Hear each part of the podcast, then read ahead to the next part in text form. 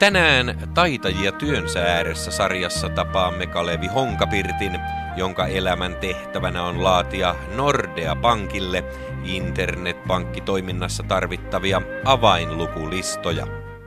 Joo, mä olen todella onnellisessa asemassa. Mä haaveilin avainlukujen tekemisestä jo pienenä. Tässä työssä mä pystyn toteuttamaan mun taiteellista puoltani.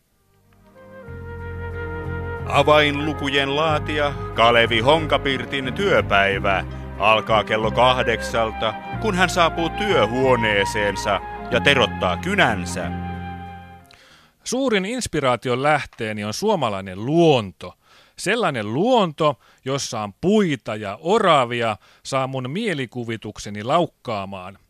Viime lauantai-aamuna näin sellaisen auringonlaskun, että mun mieleeni tuli heti sellainen selkeä visio uudesta avainluvusta. Kiiruhdin kotiin kirjoittamaan sen ylös, ja tässä se on avainluku numero 37 06 81. Eikö ole kaunis? Kalevi Honkapirtti on pyhittänyt koko elämänsä nelinumeroisten avainlukujen luomiselle. Hänen avainlukunsa ovat vedonneet suomalaisiin. Niitä käytetään kaikkialla Suomessa, kun ihmiset kirjautuvat internetpankkiinsa. Tavallisena työpäivänä multa syntyy jopa kaksi valmista avainlukua. Jos inspiraatio iskee, saattaa syntyä neljä tai kolme ja puoli avainlukua. Vaikka Kalevi Honkapirtin avainluvut ovat koskettaneet suomalaista sielua, hän elää silti vaatimatonta elämää.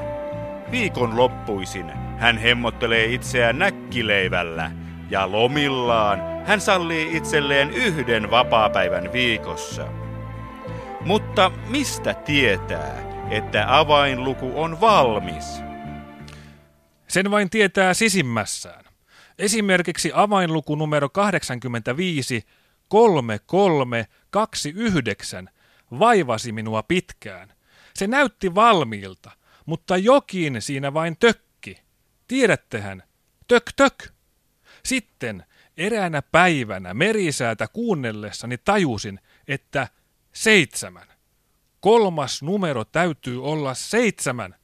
Ja siinä se oli, avainluku 85, 33, 79.